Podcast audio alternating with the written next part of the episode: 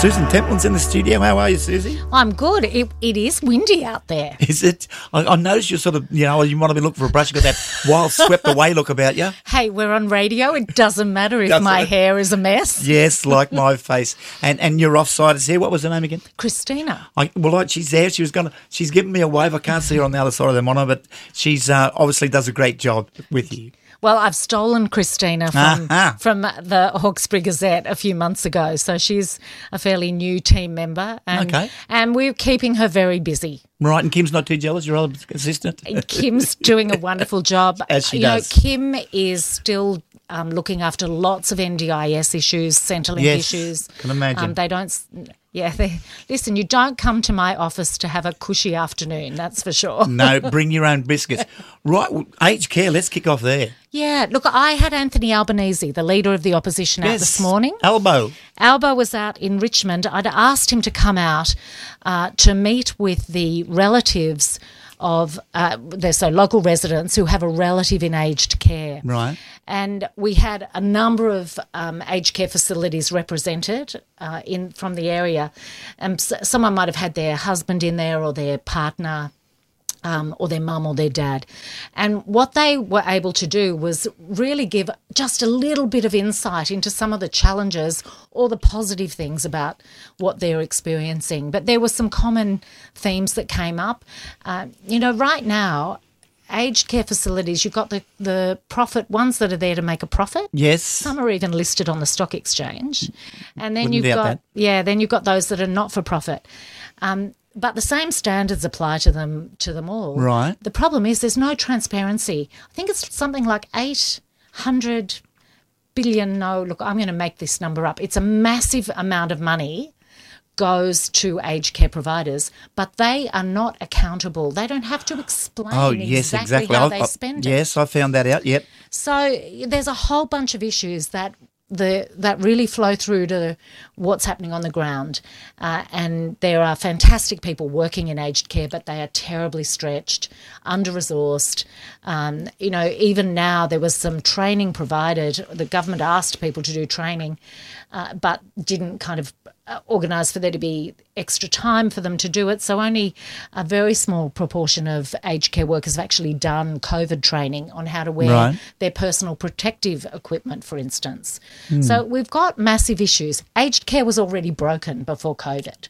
It was already a mess. Oh, for sure. Well and truly. This has highlighted for a lot of a lot of people didn't realise that, and this has highlighted just how broken it is and how important the Royal Commission that we pushed for Yes. for a very long time. Wow, what's is. going to come out? This has got to be very damning. I was listening to Bill Shorten's uh, thing on Facebook this morning. was quite interested in what he had to say about it.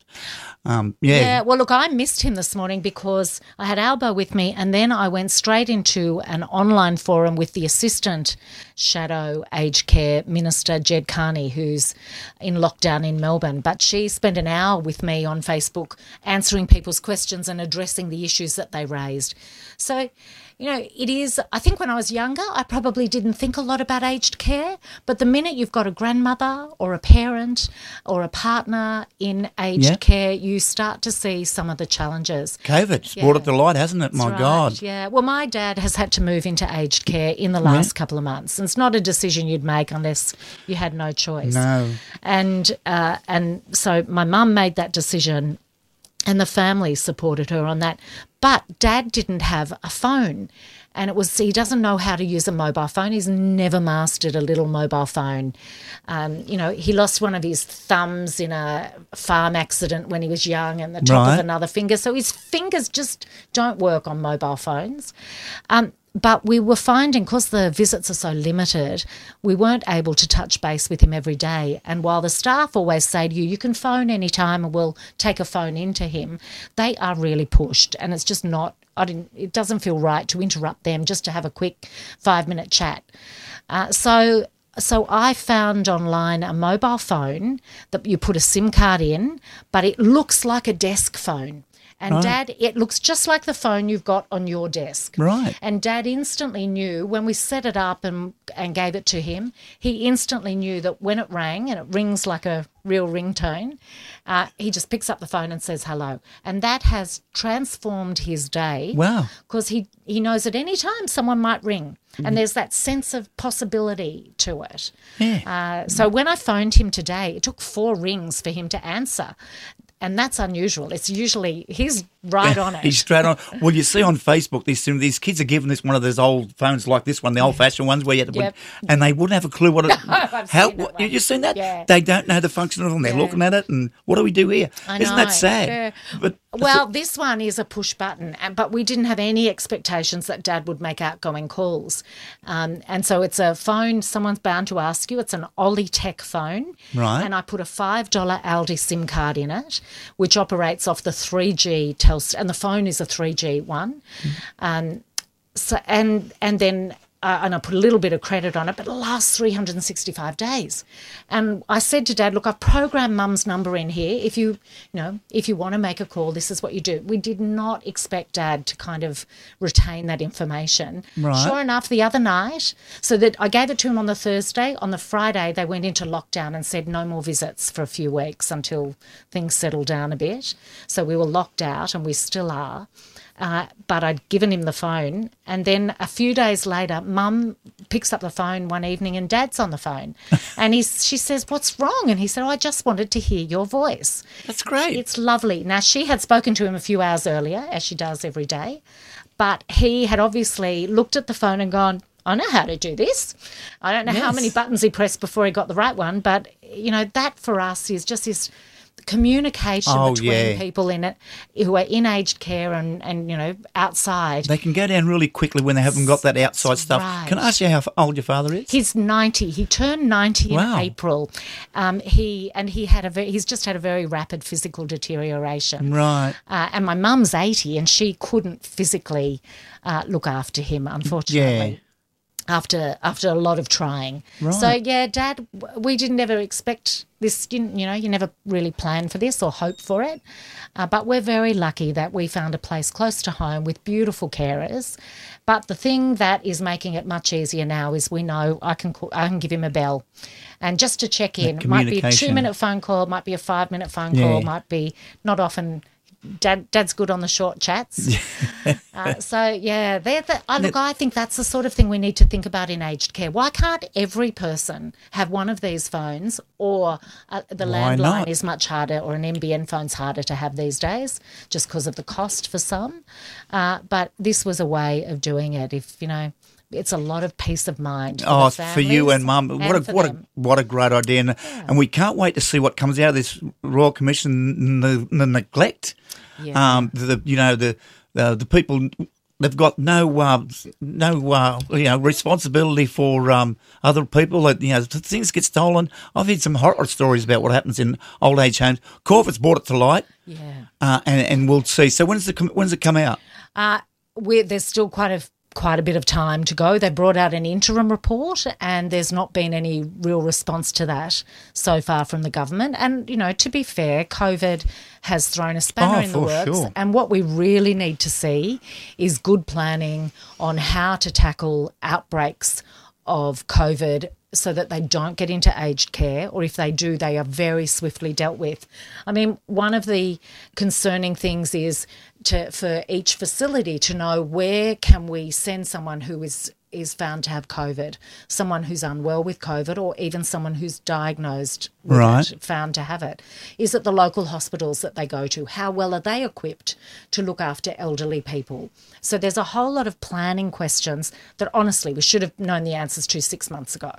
Uh, but only now is the government starting to turn its mind to it. And that's because of what? The disaster we've seen in Victoria with a shocking number of deaths in aged care. It's sort of turned around a little bit now. You know, I think Daniel Andrews. I think he's he's done his you know do if you done if you do and if you don't. Mm-hmm. Um, he's coming along with a lot of pressure. You know, no. I mean, in history, or even prime Minister's been through this. No, you know, so Well, it's put a lot of pressure. We Spanish see flu. we've got a couple of security guards got the sack for what they were doing, uh, the wrong thing. Yeah. So that was on the on the last news. So uh, it'll be interesting what comes out of it and what changes will be made. Yeah, let's be really clear. Aged care is a federal responsibility. It is f- fully a federal responsibility. Um, I know. I know. In Victoria, Dan Andrews saw a vacuum where the feds were not meeting the, their part of well, it is their responsibility. So he did have to go and take some action, uh, and the lessons that should have been learned from Newmarch in Penrith Yes. weren't learned. Uh, and there are people in this area who lost loved ones in Newmarch or went through hell while COVID took hold of Newmarch. Uh, and we have to make sure that in New South Wales, we don't, we've got a second chance to learn the lessons and we need to learn them. And the federal government needs to learn those lessons and make sure we don't become a Victoria. For sure. And we're, we're talking about the people who built this country, went to war, fought for this country. And now, you know, we have one of the worst, um, you know, in in the world. Looking at over elderly, you look at other cultures; they just, you know, live to uh, they just idolise them and they look after them, you know, uh, right till the day they die. But not here. It's it's sad as it gets. Um, rightio, I, I went up to Bowen Mountain yesterday. Oh, I hope you didn't try and make a phone call. Well, I, I run into a tree. I got turned around, had to go back right back around. I went up Grose Vale Road, run into a tree, so I had to go back up through around Bowen Mountain. But what's wrong with the internet up there? So it's been almost a month that the landline cable, um, there was a cut in it. An independent contractor cut the cable. Now, we don't know who that independent contractor was, Eddie Popular. although NBN has denied it was them. Uh, and then, in the process of fixing that, a second cable cut occurred or, or subsequently occurred. You've basically, basically got an entire suburb uh, without phone line, and so without landline, which means no phone, no ADSL internet. A few people have a bit of mobile signal that allows them to do texts. A few lucky people can pick up enough signal to be able to do uh, emails and things, but most people have next to no communication. Now, you know, it, it took a while before, probably took a week or so before people started to get really um, antsy about why wasn't it being fixed and started coming to me. There has been work, but every day Telstra reports to me what work they've done and then they found another problem. Uh, you know, I last week I described, or maybe it was this week, I described it as if you wanted to build a bookcase every time you needed a new piece of uh, wood or nail or a new a new um, tool to do the job, you had to go do a trip to Bunnings because that's what it's like. They do one bit, God. then they go, oh, oh, we need an excavator because we haven't serviced these pits for 30 years and they're overgrown. Well, you would have known that if you'd done a bit of planning. So off they go, they get their excavator, but that takes a day or two. So it's been, and then they need an A frame because guess what? It's steep in Bowen Mountain. Very. And when it's wet, it's really hard for the heavy equipment. You only have to look at the place to see that that would be the case. So uh, the, I feel so sorry for people trying to run businesses, kids trying to do schoolwork, people who have need emergency, have medical conditions and rely on emergency Right. um, phone line, or just need to do telehealth because they're they're they're ill in some way and they're not leaving the home because of the danger. So it's been absolute hell for them. Uh, and Who's held responsible? Who can well, we? it's, it Anthony is Telstra. This is Tels- a private company. If Oh, you're a Telstra Say no more. shareholder, it- um, a lot of us are Telstra shareholders through our super funds. Um, you know, its shareholders Dog's need breakfast. to need to know that the way the way you're getting um, dividends into your super is because Telstra is running a business that is so thin on the ground, Hmm. uh, and you know your neighbours in Bowen Mountain are paying the price for that. Now we're told, we were told that it was going to be repaired. We've had lots of the date keeps moving. The latest information. Uh, it was to have been potentially yesterday, but they discovered late yesterday another cable further down the mountain has had water leakage into it, has to be replaced. I think from memory, it's another 200 metres of cable. That's a lot of cable that has to go in, and then it all has to, everything has to be connected, has to be jointed and then connected.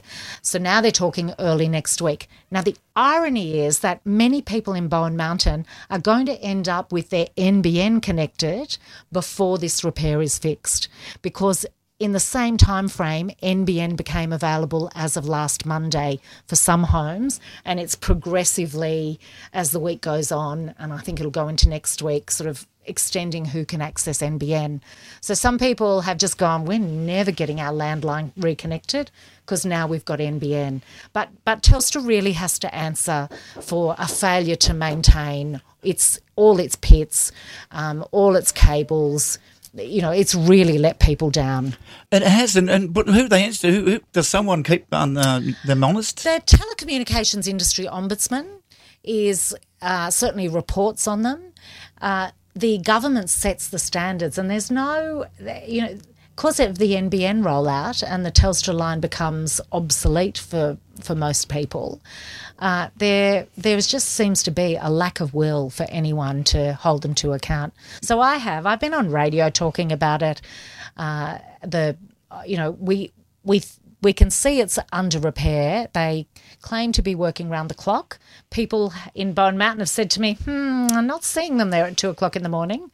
Uh, but we will just keep on expecting an update every couple of, every a couple of times a day so we can let Bowen Mountain people know just what the progress is. But if you've been trying, if anyone's been trying to phone someone in Bowen Mountain, they're not ignoring your Yeah. call. They're just It's not, not, getting not getting call. it.